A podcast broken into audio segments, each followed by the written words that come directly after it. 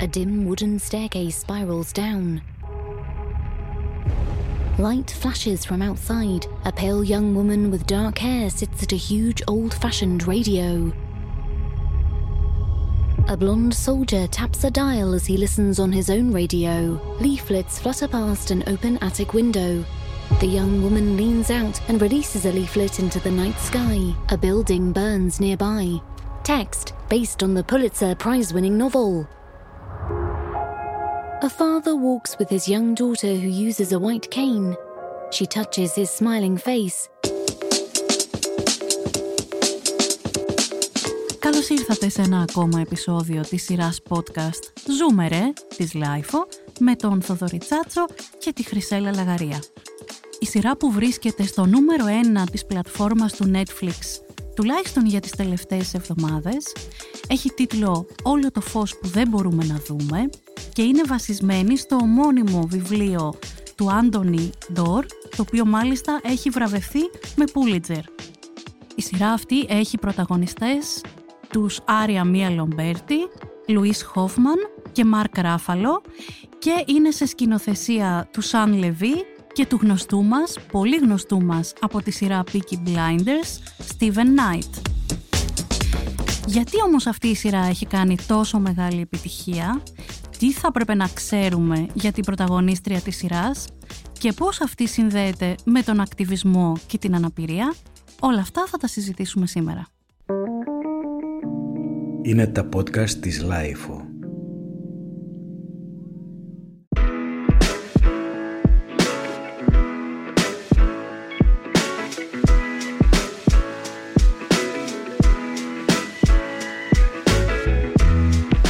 Θοδωρή, θέλω να σου πω στο ξεκίνημα αυτού του podcast ότι αυτή τη σειρά για την οποία θα μιλήσουμε αρχικά την πρόσεξα μόνο και μόνο από την αναβλητικότητά μου στο διάβασμα ενός βιβλίου. Αυτό τον καιρό έχω μία αιμονή που δεν την έχω ποτέ με τα βιβλία να τελειώσω ένα βιβλίο του Λεωνάρδο Παδούρα το σαν σκόνη στον άνεμο επειδή έχω θυμώσει με τον εαυτό μου που δεν το τελειώνω ενώ δεν καταλαβαίνω γιατί δεν το τελειώνω ένα από αυτά τα βράδια λοιπόν που προσπαθούσα να διαβάσω το βιβλίο δεν τα κατάφερνα και έτσι άνοιξα το Netflix να δω τα πιο δημοφιλή μου και, τα πιο... και τι έχω αφήσει και, τι... και ποια είναι τα top 10 και είδα τη σειρά αυτή. Τον τίτλο τον ήξερα γιατί τον είχα πετύχει στις ομάδες τις, έτσι, τις βιβλιοφιλικές που κοιτάω αλλά μου φαινόταν ο τίτλος, σαν τίτλος έτσι βιβλίου, μου φαινόταν, θα το πω πολύ επιστημονικά, λίγο μιέχ. Ήταν λίγο τσίζι ο τίτλος. Ναι. ναι, ήταν λίγο τσίζι ο τίτλος και εμένα δεν μου έκανε καμία περιέργεια να τον διαβάσω. Κάπως άνοιξα τη σειρά, γιατί η σειρά έπεσε πάνω στην άλλη μου αιμονή με τις πολεμικές ε, σειρές και ταινίες και με ό,τι έχει να κάνει με αυτή την περίοδο α, στην οποία θα αναφερθούμε. Και είπα, όπα, η σειρά εδώ έχει κάτι που μάλλον πρέπει να το δω. Ναι, και εγώ την είχα προσέξει τη σειρά στα προσεχώς που κοιτούσα τι θα βγει. Ήμουνα πολύ αρνητικός να τη δω για δύο λόγους. Ο πρώτος είναι ο τίτλος της, που και εμένα κάπως δεν μου, δεν μου άρεσε ιδιαίτερα. Και ο δεύτερος είναι ότι εγώ, εν αντιθέσει με σένα, έχω κουραστεί πάρα πολύ να, να καταναλώνω περιεχόμενο του Δευτέρου Παγκοσμίου Πολέμου. Έχω κουραστεί πάρα πολύ με τα βιβλία, τις ταινίες, τις σειρές που μιλάνε για το Δεύτερο Παγκόσμιο Πόλεμο και τον ναζισμό και τη γερμανική κατοχή και όλα αυτά. Οπότε για αυτούς τους δύο λόγους είχα πει να μην τη δω μέχρι που μου την επισήμανες. Πάμε να πούμε μερικά λοιπόν ε, χαρακτηριστικά για αυτή τη σειρά. Έχουμε δύο ανθρώπους, μία Γαλλίδα που είναι, ζει στο Παρίσι και είναι τυφλή, ζει στο Παρίσι με τον πατέρα της και μένουν δίπλα στο Μουσείο Φυσικής Ιστορίας και έχουμε και έναν Γερμανό ο οποίος είναι ορφανός, είχε μεγαλώσει ένα ορφανοτροφείο και τώρα ζει με μια οικογένεια. Οι ζωές των οποίων συνδέονται χωρίς οι ίδιοι να το ξέρουν μέσω μιας ίδιας συχνότητας, ραδιοφωνικής συχνότητας την οποία ακούν. Αυτή είναι ας πούμε η αφετηρία τους. Όμως το κύριο action ας πούμε της σειράς, να πούμε ότι είναι μια σειρά τέσσερων επεισοδίων, ξεκινά το 1944, λίγο πριν φύγουν οι Γερμανοί και πριν ε, τη λήξη του Δευτέρου Παγκοσμίου Πολέμου. Αυτοί οι δύο βρίσκονται σε μια παραθαλάσσια πόλη, επαρχιακή, στο Σαν Μαλό και οι ζωές τους συνδέονται γιατί οι Γερμανοί πριν φύγουν ψάχνουν ένα πολύτιμο λίθο. Όντως, είναι μια σειρά, όπως είπες, τεσσάρων επεισοδίων. Το πιο ενδιαφέρον, τουλάχιστον για μας εδώ που κάνουμε την, ε, την κουβέντα, είναι η πρωταγωνίστρια της σειράς. Λοιπόν, να πούμε κάτι για την πρωταγωνίστρια. Καταρχάς, το ενδιαφέρον ήταν ότι η σειρά έχει ως πρωταγωνίστρια μία που υποδίεται μία τυφλή γυναίκα. Οπότε αυτό από μόνο του ήταν ενδιαφέρον στο πώς, πώς την ανεπαριστά, πώς τη βλέπουμε, πώς, την, ε, πώς κινείται μέσα στο χώρο, πώς υπάρχει. Εσένα πώς σου φάνηκε σε αυτό το επίπεδο; Εμένα μου φάνηκε μια πάρα πολύ ρεαλιστική απεικόνηση μιας ε, τυφλής γυναίκας. Αντιλήφθηκα ότι υπάρχει πολύ γνώση γύρω από το θέμα πώς φτιάχνουμε έναν ε, χαρακτήρα τυφλό, έναν ανάπηρο χαρακτήρα και τα στοιχεία δηλαδή γύρω από το πώς κινείται, πώς διαβάζει, πώς ε, μαθαίνει κάποια πράγματα μου φάνηκαν εξαιρετικά ρεαλιστικά και ότι θα μπορούσαν να είχαν συμβεί όντως. Να πω εδώ ότι εμένα η αρχική μου αναρώτηση ήταν αν η γυναίκα αυτή είναι όντως τυφλή. Επίσης η πρωταγωνίστρια, της οποίας το όνομα στην σειρά είναι Μαρή Λόρ, ή Μαρή όπως τη λένε, τη λένε οι δικοί της πολύ συχνά, κυρίως μέσα στη σειρά, τη βλέπουμε και σε μια παιδική ηλικία. Εκεί στην παιδική ηλικία ήμασταν σίγουροι ότι η γυναίκα, το κορίτσι αυτό, το παιδί αυτό είναι ένα τυφλό παιδί, αλλά κανείς μας δεν ήταν σίγουρος για την πρωταγωνίστρια. Οπότε εγώ τις πρώτες μέρες απλώς είδα τη σειρά και έκανα focus σε αυτό που είδα. Και αυτό που είδα ήταν κάτι πολύ καλοφτιαγμένο. Είδα μια ωραία ιστορία. Καταρχάς, ένα ωραίο. Ναι, ως story είναι πάρα πολύ ωραίο. Ω story, έτσι είναι πολύ ωραίο. Σε κρατάει να το δεις. Ναι, ναι. Είναι πολύ ωραία γυρισμένο. Σε κρατάει να το δεις. Κάνει μια υπόθεση που θα μπορούσε κάποιος να την πει και ως ένα παραμύθι την κάνει πολύ ωραία και ελκυστική και ενδιαφέρουσα και σε αυτό που συνήθως έτσι έχουμε συνηθίσει να βλέπουμε στο Netflix κάπως έτσι μια σειρά που θα μας κρατήσει. Τις πρώτες μέρες λοιπόν εγώ δεν είχα ψάξει να βρω, να δω ποια είναι η πρωταγωνίστρια τελικά παρόλο που ήταν τόσο εύκολο μάλλον εγώ επίτηδες δεν το είχα κάνει με την έννοια να μείνω σε αυτό το το συνέστημα που μου έδωσε η σειρά και την πληροφορία και το, α, για παράδειγμα τη βλέπουμε στη σειρά να γράφει, να διαβάζει μπρέιλ, να κινείται, με, το, το λευκό της μπαστούνι κτλ. Μάλιστα έχει και ένα μπαστούνι με μαύρη λαβή για τις νύχτες του πολέμου. Γιατί εμείς θυμίζω ότι έχουμε το λευκό μπαστούνι για να ξεχωρίζει, αλλά φανταστείτε ποιος δεν θα ήθελε να ξεχωρίζει σε μια συνθήκη, σε μια περίοδο πολέμου. Όπου επικίνδυνε βομβαρδισμοί, ας πούμε. Ακριβώς, ακριβώς. Από στιγμή σε στιγμή. Ακριβώς. The young woman gazes upward. Bombers glide over a dark sea. The rain-soaked young soldier looks up. A city burns. From director Sean Levy. The young woman approaches a detailed wooden model of a city. A thin, bearded white man steps through a doorway. Cadets chase the young blonde soldier. An officer interrogates the young woman's father in a cell. Vacuum tubes light Υπάρχει κάτι που σου έκανε εντύπωση σε σχέση με την τυφλότητά της και τη σειρά; Πολλά πράγματα μου έκαναν εντύπωση. Μου έκαναν εντύπωση ότι ταυτόχρονα η σειρά εστιάζει στην τυφλότητα και καταφέρνει την ίδια στιγμή να μην εστιάζει. Δηλαδή η κοπέλα ποτέ δεν κρύβει φυσικά το ότι είναι τυφλή. Όλο της το περιβάλλον ποτέ δεν σταματάει να το έχει στο μυαλό του ότι αυτή είναι τυφλή και ταυτόχρονα στην εξέλιξη της κοπέλας, στη συμπεριφορά των ανθρώπων, δηλαδή στη σχέση που κάνει αυτή με τους ανθρώπους της και στην πλοκή της σειράς δεν παίζει και κανένα ρόλο ταυτόχρονα. Ενώ είναι κομμάτι της και πώς θα μπορούσε να μην είναι, ταυτόχρονα είναι απλώς κάτι που υπάρχει μέσα στο χώρο, όπως υπάρχουν όλα τα άλλα χαρακτηριστικά όλων των υπόλοιπων και χωρίς, χωρίς κάποια υπερβολή, χωρίς κάτι υπερβολικά εξωπραγματικό. Θεωρώ ότι είναι τεράστιο επίτευγμα της σειράς, προφανώς θα είναι και το βιβλίο που θα διαβάσω άμεσα, να καταφέρνει ακριβώς αυτό, η ταυτότητα ενός ατόμου ως ανάπηρο να μην είναι τόσο, τόσο προεξάρχον χαρακτηριστικό της ε, συμπεριφοράς των σχέσεων του με τους άλλους, της ε, προσωπικότητάς του γενικά. Προφανώς και δεν κρύβεται, προφανώς και ούτε η ίδια έχει κανένα πρόβλημα με αυτό να το κρύψει ή να το μειώσει ή οτιδήποτε. Από την άλλη όμως βρίσκει τρόπους και τη βρίσκει και το περιβάλλον της τρόπους να μπορεί να συμμετέχει σε οτιδήποτε είναι να συμμετέχει. Ναι. Δεν την προστατεύουν παραπάνω από όσο χρειάζεται. Μπορούμε να πούμε ότι την εκθέτουν κιόλας ναι, πολλές φορές. Και εκτίθεται και η ίδια Ακόμα και οι εχθροί της δεν την προστατεύουν. Ναι, δεν την προστατεύουν και δεν της χαρίζουν τίποτα οι εχθροί mm-hmm, της. Ίσα ίσα την αντιμετωπίζουν όπως κάθε εχθρό τους εκείνη την περίοδο.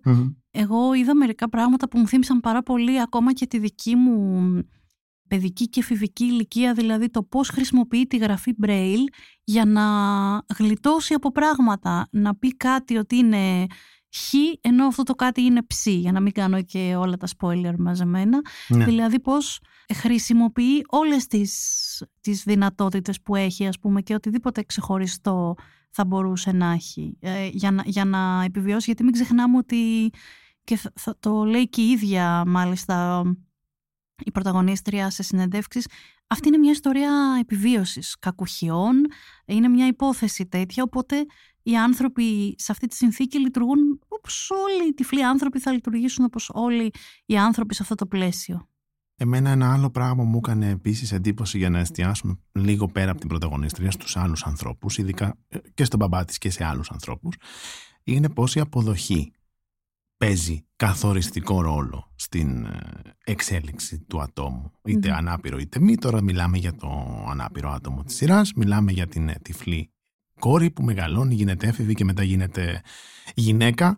Πώς η αποδοχή του μπαμπά της, η επιθυμία του να της δείξει τον κόσμο με τρόπους που μπορεί εκείνη να τον αντιληφθεί, είτε αυτό είναι να περπατάει στον δρόμο, είτε είναι να της μιλάει για το μουσείο, για τη θάλασσα, για για τα πράγματα τέλος πάντων την περιβάλλουν και πόσο τον ενδιαφέρει να γίνει ανεξάρτητη. Δεν τον ενδιαφέρει απλώς να της τα δείξει και να τα μάθει και να κάνουν κουβέντα. Τον ενδιαφέρει να τη τα δείξει και να αποκτήσουν μια πρακτική χρησιμότητα για αυτή. Να μπορεί αργότερα να κινηθεί, να ζήσει μόνη της, να κάνει οτιδήποτε θα έκανε ούτως ή άλλως. Είναι απίστευτο. Ο μπαμπάς αυτός είναι το ιδανικό σενάριο μπαμπά που μπορεί κανείς να φανταστεί ακόμα και σήμερα και μάλιστα με τα πολύ πρώιμα μέσα της εποχής προσπαθεί να της δείξει το χώρο, προσπαθεί να της δείξει το, τις τοποθεσίες, να τις τις μάθει, ε, όπως λες με έναν τρόπο που πραγματικά να μπορεί μόνη της να το κάνει και αυτό περνάει στην ταινία πολύ ρεαλιστικά. Θέλω να το ξαναπώ αυτό γιατί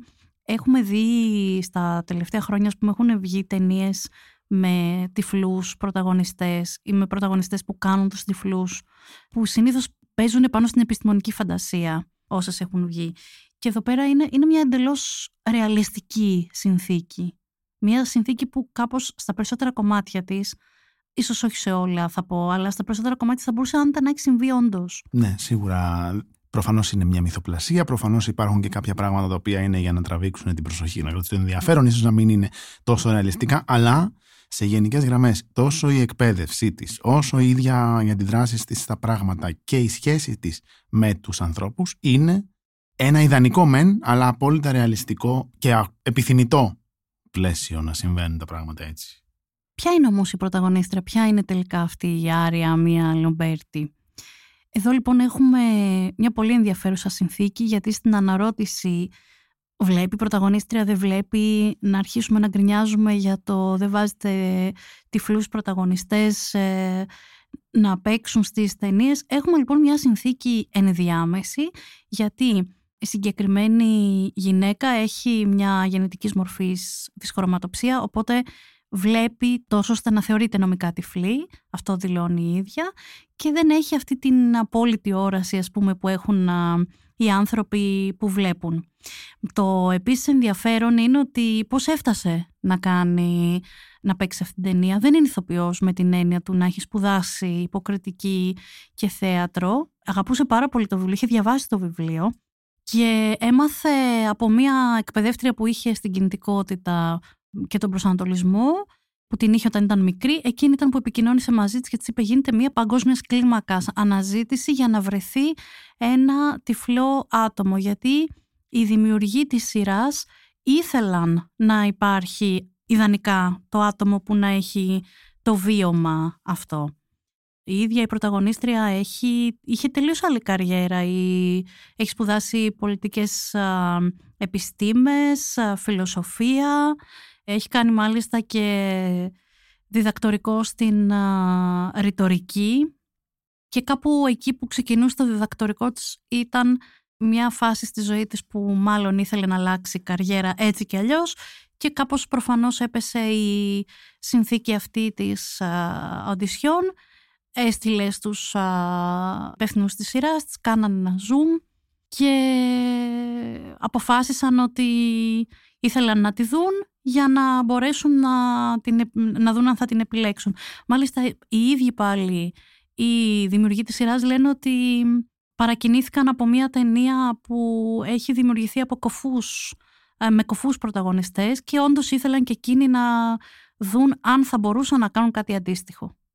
Καταρχάς, εγώ θεωρώ ότι είναι πάρα πολύ σημαντικό οι άνθρωποι που. και το λέει και σε μια συνέντευξη της και η ίδια η Λομπέρτη αυτό, ότι μπορούμε να έχουμε τη δική μας φωνή ως ανάπηρα άτομα στο σχεδιασμό μυθοπλασίας, στο σχεδιασμό ανάπηρων χαρακτήρων. Θεωρώ λοιπόν ότι είναι πολύ σημαντικό οι άνθρωποι που ενσαρκώνουν τέτοιους ρόλους να έχουν βίωμα, αλλά επίσης και οι άνθρωποι που, ε, που ενσαρκώνουν τέτοιους ρόλους να συμμετέχουν ή αν όχι οι ίδιοι τέλος πάντων άλλοι άνθρωποι με το ίδιο βίωμα να, να συμμετέχουν και στην ε, διαμόρφωση και στη γραφή και στο σχεδιασμό τέτοιων χαρακτήρων.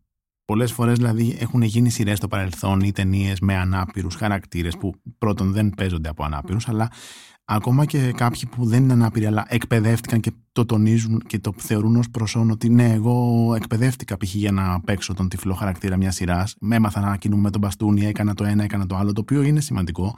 Απ' την άλλη, όμως, αν ένας ε, χαρακτήρας δεν έχει σχεδιαστεί από ανθρώπους που γνωρίζουν ε, βιωματικά όλη αυτή την ιστορία της αναπηρίας, ακόμα και η εκπαίδευση ενός ηθοποιού πάνω σε αυτό δεν νομίζω ότι αρκεί.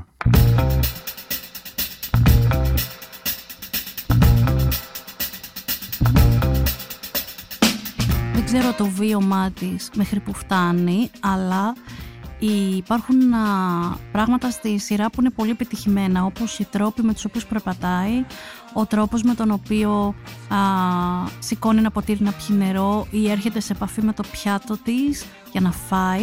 Όλες αυτές οι κινήσεις που κάνει είναι κινήσεις που θα τις έκανε όντως ένα τυφλό άτομο. Και αυτό είναι πολύ σημαντικό γιατί εμείς θέλουμε να, να περνάνε τα τυφλά άτομα σαν εικόνες της κανονικότητάς τους και όχι μιας καρικατούρας όπως βλέπαμε ας πούμε κάποτε στο άρωμα γυναίκα στον... Τον Αλπατσίνο. Τον Αλπατσίνο. Χαιρετάνε στρατιωτικά και χωρίς να το βλέπει και να το καταλαβαίνει ακριβώς, για παράδειγμα. Ακριβώς. Ή να οδηγεί αυτοκίνητο, αν δεν κάνω λάθος. Ε. Ναι, είχε οδηγήσει εκείνη τη Ferrari την περιβόητη. Ναι. Βέβαια. Η ίδια μάλιστα λέει ότι εγώ δεν θέλω να προσδιοριστώ ως τυφλή ηθοποιός. Είμαι ηθοποιός που είμαι και τυφλή. Εννοώντας με αυτό ότι είναι ένα μέρος της ταυτότητάς μου, δεν το βγάζω έξω, αλλά θέλω να αντιμετωπιστώ σαν ένας άνθρωπος που παίζει σε μια σειρά. Και αυτό είναι εξαιρετικό γιατί το κάνει και ο χαρακτήρας που ενσαρκώνει. Όντως είναι τυφλή, αλλά είναι και άλλα πράγματα. Και συμμετέχει στη ζωή της την πολύ δύσκολη ζωή που έχεις σε αυτή τη σειρά. Ναι. Ω τυφλή βεβαίως, αλλά ως και πολλά άλλα πράγματα. Και ως γυναίκα, και ως αντιστασιακή, και ως ε, ασυρματίστρια, και ως πάρα πολλά άλλα πράγματα. Ναι, που έχει πολλές ιδιότητες που είναι πολύ ρίσκοι και, και επικίνδυνες μέσα στη σειρά και φυσικά η τυφλότητα είναι ο τρόπος της να τις προσεγγίσει αυτές τις ιδιότητες. Αυτό δεν αναιρείται ποτέ και δεν, δεν θα μπορούσε κιόλας να αναιρεθεί. Ναι, αλλά απ' την άλλη να είναι και το μόνο ταυτοτικό στοιχείο ενός χαρακτήρα, όπως και, και εμείς πάρα πολλές φορές νιώθουμε την ανάγκη να πούμε ότι πέρα από ανάπηρα άτομα, πέρα από τυφλή, είμαστε και άλλα πράγματα. Ο καθένας έχει πολλές ιδιότητες, πολλούς ρόλους και πολλές φορές δυστυχώς, ό,τι άλλο και να κάνεις, οι άνθρωποι έχουν την τάση να, να θέλουν να, να επισκιάσει η αναπηρία σου, οτιδήποτε άλλο κάνει οτιδήποτε άλλο είσαι. Λέει και ένα ακόμα πολύ ενδιαφέρον σε μια συνέντευξή της ότι αυτό που κάνω πραγματικά αυτή τη στιγμή δεν περίμενα ότι θα το κάνω, αν και θα το ήθελα. Λέει ότι ποτέ δεν επέτρεψα στον εαυτό μου να ονειρευτεί την υποκριτική όταν ήμουν μικρή. Ήταν κάτι που πάντα ήθελα να κάνω, αλλά και πάντα ήξερα ότι δεν θα μπορούσα. Οπότε δεν επέτρεπα στον εαυτό μου να κάνει όνειρα γι' αυτό. Και αυτό αν μπούμε να δούμε το, ε, ένα από τα teaser που έχουν βγει που είναι και προσβάσιμο σε όλους ανεξαρτήτως εγγραφής στην πλατφόρμα που είναι μια ιστορία, ας πούμε η δική της ιστορία με, την, με το πώς πήρε το ρόλο και τα γυρίσματα και κάποιες περιγραφές που κάνει θα καταλάβουμε ότι όντως ήταν κάτι πολύ, έτσι, πώς να το πω, ως ξάφνιασμα που ήρθε για αυτήν. Ε, βέβαια. Φαντάζομαι ότι οι περισσότεροι άνθρωποι που είναι ανάπηροι δεν μπορούν να φανταστούν τον εαυτό τους να παίζει σε μια παγκόσμιας εμβέλειας σειρά. Ναι. Και προφανώς εδώ, κρίνοντάς την με αυστηρά κινηματογραφικούς όρους, μπορούμε όλοι να καταλάβουμε ότι δεν είναι μια έμπειρη ηθοποιός, ότι δεν είναι μια ψημένη ηθοποιός που έχει παίξει και σε άλλες σειρές, οποιοδήποτε είδους και το βλέπουμε, αυτό το καταλαβαίνουμε, αλλά θεωρώ εδώ ότι θα, θα ήταν άδικο να σταθούμε πιο πολύ σε αυτό, όχι γιατί θέλουμε να χαριστούμε στην ηθοποιό, αλλά γιατί είναι πολύ σημαντικό το ότι συζητάμε αυτή τη στιγμή για μια σειρά ε, παγκόσμια εμβέλεια, η οποία ε, έκανε αυτό το βηματάκι που είναι ένα βηματάκι μικρό, μικρό που δεν ξέρουμε καν αν θα συνεχιστεί, που βάζει το βίωμα ενός ανθρώπου που τελικά λέει ότι μπορούμε να βρούμε έναν άνθρωπο που να έχει κάπως το βίωμα και ας μην το έχει ολοκληρωτικά να παίξει ένα ρόλο και αυτό ίσως της δίνει και μία, μία παραπάνω αλήθεια στην ερμηνεία της. She stands on a beach with the waves lapping at her ankles. She hurls something into the sea. Cadets beat the blonde soldier. The young woman stands before a burning carousel. Two grimy hands clasp. The title appears in braille, which gives way to letters. All the light we cannot see. Το ευρύ κοινό λοιπόν, πέρα από το τι θα δει αν δει μια σειρά με ωραία ιστορία, τι άλλο θα δει; Γιατί να τη δει κάποιος αυτή τη σειρά, πέρα από το μου αρέσει η ιστορία. Εγώ δεν ξέρω γιατί να τη δει κάποιος. Εννοώ ότι να τη δει κάποιος γιατί θα του αρέσει η ιστορία στην οποία υπάρχει και αυτή η, η πρωτοτυπία, ας το πούμε. Αλλά δεν θα, δεν θα έσπρωχνα κάποιον που δεν θα τον, τον ενδιαφέρει σαν ιστορία και δεν θα τον ενδιαφέρε και όλο το background να τη δει με τη λογική που θέλουμε την ισότητα στο πλαίσιο του ότι κάποιος να δει και να κάνει κάτι που όντως του αρέσει, κάτι που όντως τον κινητοποιεί για να το κάνει. Για μένα είναι μια καλογυρισμένη σειρά και ειδικά στο πλαίσιο του binge watching ενός Σαββατοκύριακου μου φαίνεται πολύ ok να τη δεις.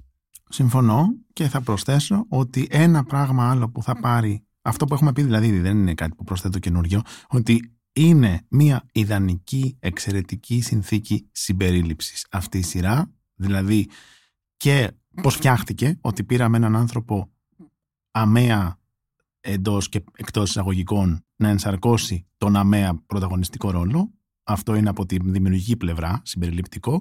Και από την ε, σειρά όσον αφορά τη δομή και την πλοκή είναι μια εξαιρετική ιστορία συμπερίληψης ενός αμαία ατόμου στην κοινωνία, στην κοινότητά του το να βοηθηθεί από τη μία να βρει ρόλους μέσα στην κοινότητά του που θα είναι χρήσιμο και θα νιώθει ε, χαρά, χρησιμότητα, την αίσθηση του ότι ανήκει και βοηθάει και συμμετέχει και το περιβάλλον του βέβαια από την άλλη να, είναι ευρηματικό και να μπορέσει εκεί που υπάρχουν περιορισμοί αντικειμενικοί να βρει τρόπους να τους ε, προσπεράσει. Να πούμε ότι η ίδια η Λομπέρτη έχει ένα πάρα πολύ ωραίο, θέλω να μοιραστώ με όλους ότι η συγκεκριμένη πρωταγωνίστρια έχει ένα πάρα πολύ ωραίο και full inclusive ε, προφίλ στο Instagram. Όλο το περιεχόμενο του προφίλ της είναι προσβάσιμο αυτό σημαίνει ότι έχει το ανάλογο εναλλακτικό κείμενο, το οποίο θα σας το πούμε σε επόμενο επεισόδιο. Βεβαίως. Το οποίο κάνει όλες τις φωτογραφίες της να είναι προσβάσιμες σε τυφλά άτομα και μάλιστα ίδια μιλάει και πολύ για αυτό το κομμάτι μέσα από ένα πλαίσιο ακτιβισμού. Οπότε αυτό θεωρώ ότι για μένα σαν Χρυσέλα που δεν είμαι το ευρύ κοινό εδώ, ενώ είμαι πιο biased ας πούμε, είναι ένα ακόμα κίνητρο για να την υποστηρίζεις. Για να την υποστηρίξω, ναι. Γιατί αυτό θα μπορούσε απλώς να το κάνει skip, να μην το κάνει. Οι περισσότεροι που ακολουθούν το προφίλ της είμαι σίγουρη ότι δεν θα το ξέρουν καν. Οπότε, αν και το προωθεί και το λέει κιόλας ότι βάζει alt text και πολύ καλά κάνει. Αλλά για μένα που το βλέπω, που ανοίγω ένα προφίλ και το κοιτάω, μου φαίνεται ένα όντως συμπεριληπτικό προφίλ και χαίρομαι να συμβαίνει αυτό. Εγώ κλείνοντας να πω ότι έχουμε ανάγκη από τέτοιες σειρές. Η pop κουλτούρα είναι ένα τεράστιο όχημα που μπορεί να μεταφερθεί όλο αυτό το μήνυμα της συμπερίληψης σε πάρα πολύ κόσμο. Οπότε θέλουμε τέτοιους χαρακτήρες, να μην είναι καρικατούρες, να μην είναι ούτε αξιοθρύνητοι, ούτε φοβερά και τρομερά αξιοθαύμαστοι, να είναι υπερηρωές. Θέλουμε χαρακτήρες ανάπηρους πιστικούς που να είναι καθημερινοί άνθρωποι να συμμετέχουν, να δυσκολεύονται, να προσπαθούν να, να κάνουν πράγματα, να πετυχαίνουν, να αποτυγχάνουν όπως κάνουν όλοι οι άλλοι άνθρωποι. Μπορώ να γίνω, λέει η Λομπέρτη σε μια συνέντευξη, ο ήρωας της δικής μου ιστορίας και δεν χρειάζεται να έχω άλλους να μιλάνε για μένα. Αξίζω να έχω το δικό μου χώρο και τη δική μου φωνή. Αυτό κρατάω εγώ. Αυτό ήταν ένα ακόμα επεισόδιο της σειράς podcast «Ζούμε ρε» της LiFO με το Θοδωρή Τσάτσο και τη Χρυσέλλα Λαγαρία. Για να μην χάνετε κανένα από τα επόμενά μας επεισόδια, κάντε εγγραφή στο Radio LiFO σε Spotify, Google και Apple Podcasts. Ηχοληψία, επεξεργασία και επιμέλεια, Γιώργος Ντακοβάνος και Μερόπη Κοκκίνη. Ήταν μια παραγωγή της Lifeo. Είναι τα podcast της Lifeo.